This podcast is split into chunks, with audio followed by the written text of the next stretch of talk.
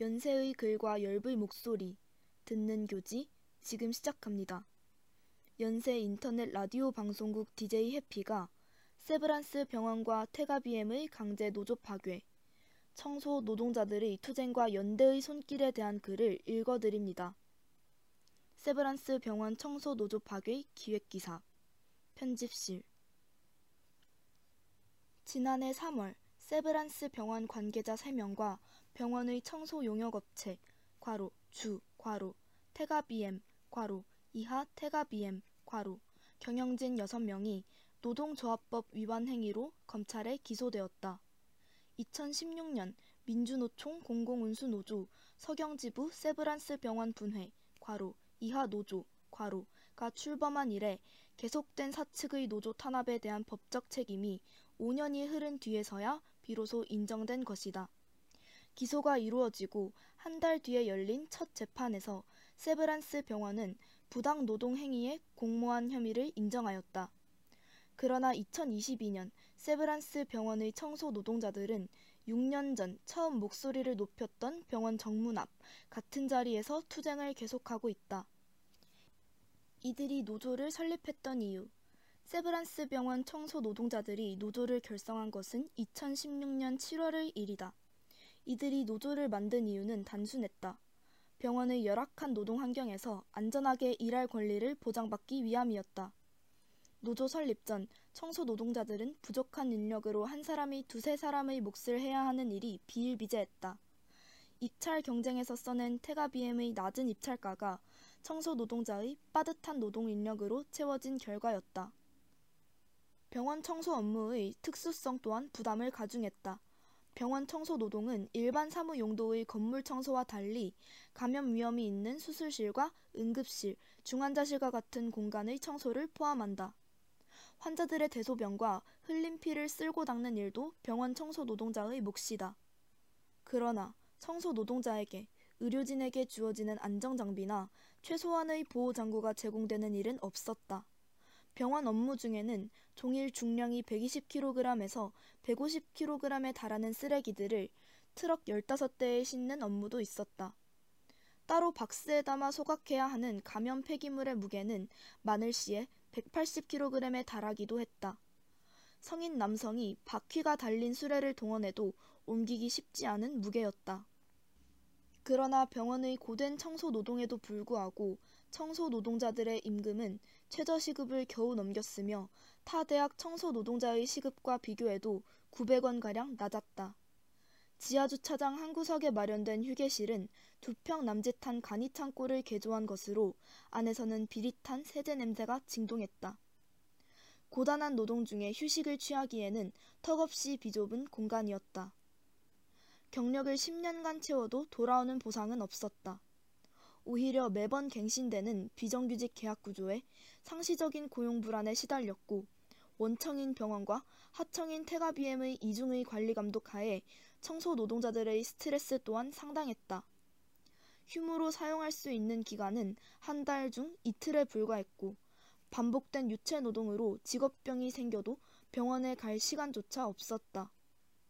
적은 임금에 혹여 높은 병원비가 나올까 선뜻 병원에 방문하기도 어려웠다.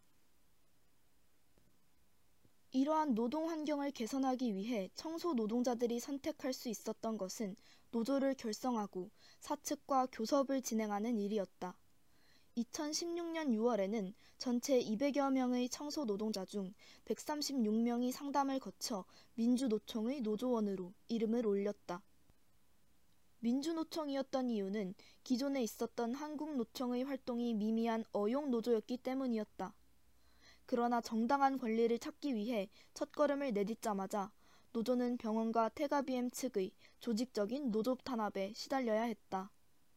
출범식 당일부터 병원과 테가비엠은 노조원들을 6층 강당에 가두고 갖은 회유와 협박을 강행하며 노조 탈퇴를 종용했다. 노조 탄압으로 136명이었던 전체 노조원 수는 한 달이 채 되지 않아 18명까지 줄었고 소수 노조가 된 노조는 교섭권을 잃었다. 남아있는 노조원들은 중환자실, 쓰레기 운반 작업과 같이 업무 강도가 높은 보직에 배치되는 불이익을 받았다. 노조를 만들었다는 이유로 청소 노동자들은 더욱 부당한 노동 환경에 내몰렸다. 5년에 걸친 노조 파괴. 지옥 같은 5년이었다.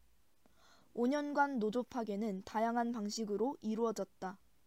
지속적인 노동 착취, 부당 징계와 갑질이 흔하게 자행되었다. 분리수거 업무에 관한 교육을 받지 못했다고 밝힌 노조원은 태가비엠의 관리자로부터 회사의 명예를 실추시켰다는 폭언을 듣고 경위서를 써야 했다. 업무 간 대기 시간 몇 분 사이에 떡과 커피를 먹은 노조원 또한 같은 방식으로 부당한 징계를 받았다. 남발된 징계는 업무 전환 배치와 해고의 사유로 악용되었다. 청소 노동자의 건강권 침해도 있었다. 한 청소 노동자가 에이즈 환자가 사망한 자리를 청소하던 중 버려진 칼에 손이 찔리는 일이 있었다. 감염될 수 있는 위급한 상황이었지만 세브란스 병원과 테가비엠 측은 해당 노동자에게 다른 병원에서 치료받기를 요구했다. 그가 일하던 업무 공간은 응급실이었지만 그는 외부 병원으로 이동하여 치료를 받아야 했다. 사고 이후 그에게 돌아온 것은 적절한 보상과 위로가 아닌 사고로 인해 재계약이 성사되지 않을 수 있었다는 비난이었다. 노조는 이에 맞서 노조 탄압의 행적을 녹취록으로 수집하고 업무 일지에 기록된 병원과 테가비엠 측의 노조 파괴 증거를 모아 고용노동부에 제출했다. 그러나 돌아온 결과는 무혐의 처분이었다. 추가 증거를 모아 재고소를 했지만 결과는 같았다. 원하청 공무의 부당 노동 행위를 중단하라는 노조의 지장에 세브란스 병원 측은 노조를 허위 사실 적시에 의한 명예훼손으로 고소했다. 병원 정문 앞에서 선전전을 벌이고 백양누리에서 노조 파괴 행위에 응답하라는 피켓팅을 벌였을 때에도 병원 측은 노조원과 학생들을 건조물 침입죄로 고소했다. 갖은 노조 탄압에도 불구하고 노조는 뿔뿔이 흩어지지 않고 투쟁을 이어갔다. 그리고 2018년 검찰이 병원 압수수색을 진행하면서 노조 파괴를 구체적으로 계획한 문건들이 발견되었고 2021년 3월 마침내 관련자의 검찰 기소가 이루어졌다. 헌법이 보장하는 노동 3권을 침해받고 더욱 열악한 노동 환경에 내몰렸음에도 노조원들이 해당 사실을 인정받기까지만 4년 8개월의 시간이 걸린 것이었다. 대가로 타임라인 대가로 2016년 6월 세브란스 병원 청소 노동자 200여 명 중 136명이 상담을 통해 민주노총에 가입. 7월 민주노총 공고운수노조 서경지부 세브란스 병원 분해 출범. 2018년 4월과 5월 검찰이 세브란스 병원과 테가비엠을 압수수색, 구체적인 노조 파괴 계획이 담긴 문건 발견. 2019년 11월 서울 서부지청이 일부 기소 의견으로 검찰의 사건을 송치하며 공판이 지연. 2021년 3월 12일 검찰이 세브란스 사무국 관계자 3명과 테가비엠 경영진 6명을 노동조합법 위반으로 기소. 4월 23일 첫 번째 공판에서 세브란스 병원이 부당노동 행위 공모 혐의를 인정. 11월 10일 민주노총 세브란스 병원 분해 병원 정문 앞에서 천막 농성을 재개. 지금 세브란스 그곳은 병원이 직접 개입하여 노조 파괴를 공모하고 지시했다는 사실이 약 5년 만에 밝혀졌다. 그럼에도 불구하고 세브란스 병원은 여전히 책임을 회피하고 있다. 병원은 현재까지도 테가비엠과 업무 계약을 유지하고 있으며 병원 측은 노조 탄압에 대한 진정성 있는 사과나 피해 보상을 제시하지 않고 있다. 노조의 면담 요청 또한 거부하고 있다. 소송의 결과를 예단하기에는 이르며 판결이 나오기까지 얼마나 오랜 시간이 걸릴지 알 수 없다. 검찰 기소라는 성취는 이루었지만 여전히 해결되지 않은 것들이 있다. 세브란스 병원의 청소 노동자들이 천막 농성을 재개한 이유이다. 2022년 2월 연세지의 편집위원들은 세브란스 투쟁의 어제와 오늘에 관한 보다 선명한 이야기를 듣고자 천막 농성장을 찾았다. 그리고 그곳에서 현 민주노조 세브란스 병원 분회장 변순애님과 전 분회장 조중수님을 만나 여전히 해결되지 않은 문제들과 앞으로 나아갈 방향에 관한 그들의 생각을 들었다. 큐. 2021년 3월 세브란스 병원 사무국장과 파트장, 테가비엠 경영진 등 총 담당자 9명이 기소되었습니다. 기소 이후 근무 환경에는 어떤 변화가 있었나요? 기소 직후에는 크게 달라진 게 없었어요. 2016년 처음 노조가 사측을 노동부에 고소했을 때 무혐의 처분이 나왔기 때문에 이번에도 무혐의 처분을 받을 거라 생각했던 것 같아요. 기소 직후에는 직장 내 괴롭힘이나 갑질, 부당전환 배치 등이 예전과 같이 이루어졌었습니다. 사소한 일로 경위서 쓰는 일도 빈번했고요. 본격적으로 재판이 진행되면서 사측에서 재판에 영향을 미칠 것을 고려했는지 갑질이 좀 줄어들었어요. 재판이 1년 3개월째 진행되고 있는 중인데 6개월 동안에는 정말 간섭이 없었습니다. q. 가시적인 노조 탄압이 줄어든 현재 근무 환경에서 남은 문제는 무엇이라고 생각하시나요? 갑질이나 노조 탄압은 줄었지만 이제는 테가비엠 측에서 아예 청소 노동자들에 대한 관리 감독을 하지 않으려는 태도를 보이고 있어요. 청소 노동자들 간의 갈등이 생기는 경우가 덜어 있는데 관련해서 징계나 자리 이동식의 조치가 필요한 상황인데도 관리자 쪽에서 개입하지 않으려는 거죠. 또 지금 테가비엠은 청소 노동자와 조장이 있고 그 위로 반장, 감독, 소장으로 관리직이 있는 구조인데 현장의 반장이 직원의 보직을 결정할 수 있어서 반장에게 뇌물을 줘서 편한 보직을 차지하려는 사람들이 있기도 하고요. 병원 청소 업무는 보직마다 강도가 상당히 다른데 평등하게 업무 전환이 이루어지지 않는 거죠. Q. 최근 테가비엠 측이 세브란스 병원과 용역 계약을 맺던 시기부터 입찰 비리가 있었다는 주장이 제기되었습니다. 해당 사안이 노조에게 미치는 영향이 있나요? 세브란스 병원 취업 비리가 밝혀지면서 테가비엠의 입찰 비리에 관한 이야기도 나왔어요. 그때 같이 수사가 적극적으로 이루어졌어야 했는데 관련자가 자살하면서 수사가 흐지부지 된 감이 있습니다. 입찰 비리와 관련해서 나머지 관련자는 아직도 병원에 근무하고 있기 때문에 충분히 더 진행될 수 있는 수사였는데도 적극적으로 진행되고 있는 것 같지 않습니다. 입찰 비리가 파헤쳐진다면 테가비엠 퇴출도 자연스레 이루어질 수 있을 것이고 원장의 책임도 강하게 물을 수 있을 텐데 중간에 수사가 중단되면서 책임 소재가 사라진 감이 있습니다. Q. 노조 출범식 당일부터 5년간 갖은 방식으로 노조 탄압을 겪으셨습니다. 열악한 상황임에도 불구하고 현장에서 노조가 존재함으로써 가능했던 긍정적인 변화는 무엇이었나요? 노조가 있다고 곧바로 직장 환경이 변하는 것은 아니지만 2016년에는 시위를 통해 시급을 올리고 체불 임금을 찾아서 받아내기도 했었어요. 연장 근무의 통상 임금을 돌려받은 성과도 있었습니다. 교섭권이 없는 소수 노조이긴 하지만 노조원들이 부당한 사안에 대해 적극적으로 의사표명을 하다 보니 테가비엠 측에서도 갑질이 줄어든 상태이고요. 또 무엇보다 다들 자존감과 자신감을 찾게 된 것 같아요. 예전에는 반장만 보면 쩔쩔맸지만 이제는 노조원분들 대부분 당당하게 다녀요. Q. 현재 민주노조가 요구하는 것은 관련자 징계, 테가비엠 퇴출, 사과 및 교섭권 인정으로 알고 있습니다. 그 밖에도 근무 환경에서 바라는 점이 있으신지 궁금합니다.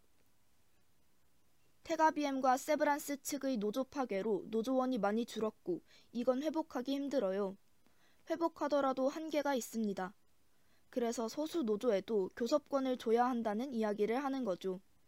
소수 노조의 교섭권은 법률상 의무는 아니지만 사측이 승인하면 줄 수 있거든요. 병원이 불법 행위를 저질러서 박탈된 교섭권인 만큼 병원은 노조에게 교섭권을 주어 그에 대한 책임을 져야 한다고 생각해요. 또 직장 내 괴롭힘, 갑질, 뇌물을 통한 자리 이동은 반장제가 있어서 가능했던 거라 볼 수 있어요. 현재 테가비엠에는 노동 능력에 비해 관리직이 많아요. 노동자랑 조장 위로 반장, 감독, 소장 이렇게 관리직만 3단계로 이루어져 있는데 코로나19로 노동력이 부족해졌는데 노동력은 채우지 않으면서 관리직만 많은 상태예요. 시급 차이도 상당히 큽니다. 특히 반장은 권한이 많고 그 권한을 남용하기도 쉬운 위치이고요.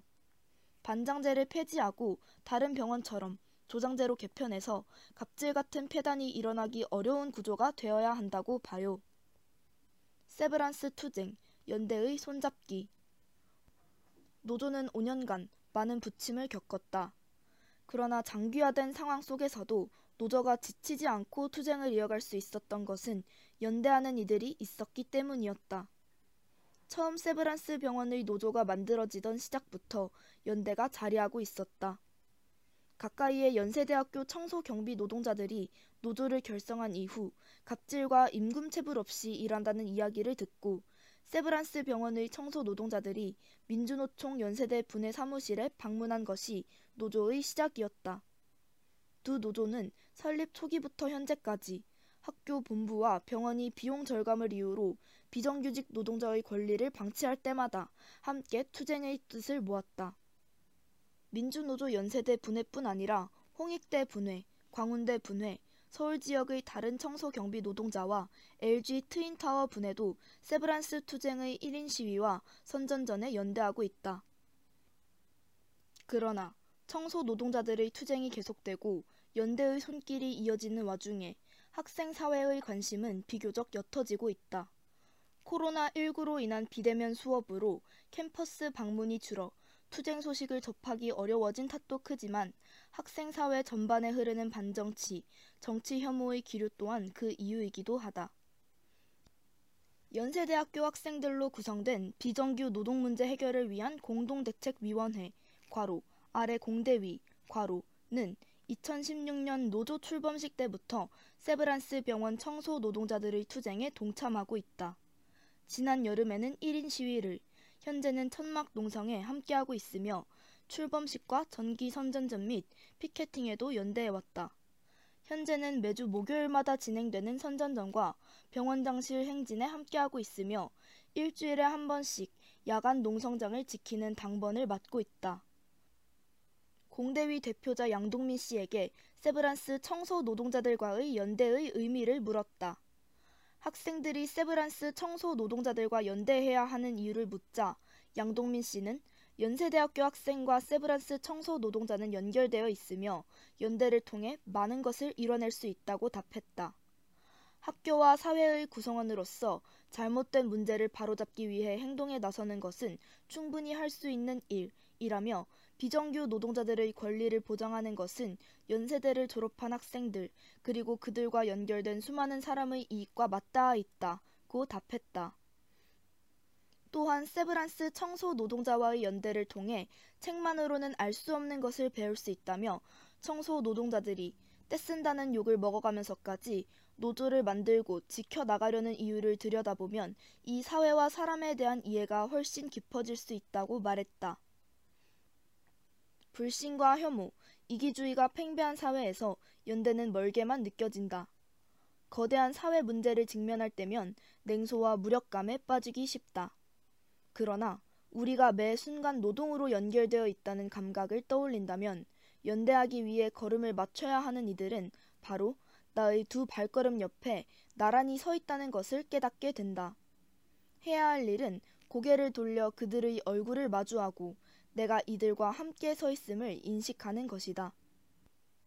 세브란스 분해와 공대위, 그리고 이들과 함께하는 많은 이들의 투쟁은 느리지만 많은 것을 이뤄낼 수 있게 하는 연대의 힘을 실감하게 한다. 대학은 더 나은 사회를 위한 배움의 공간이다.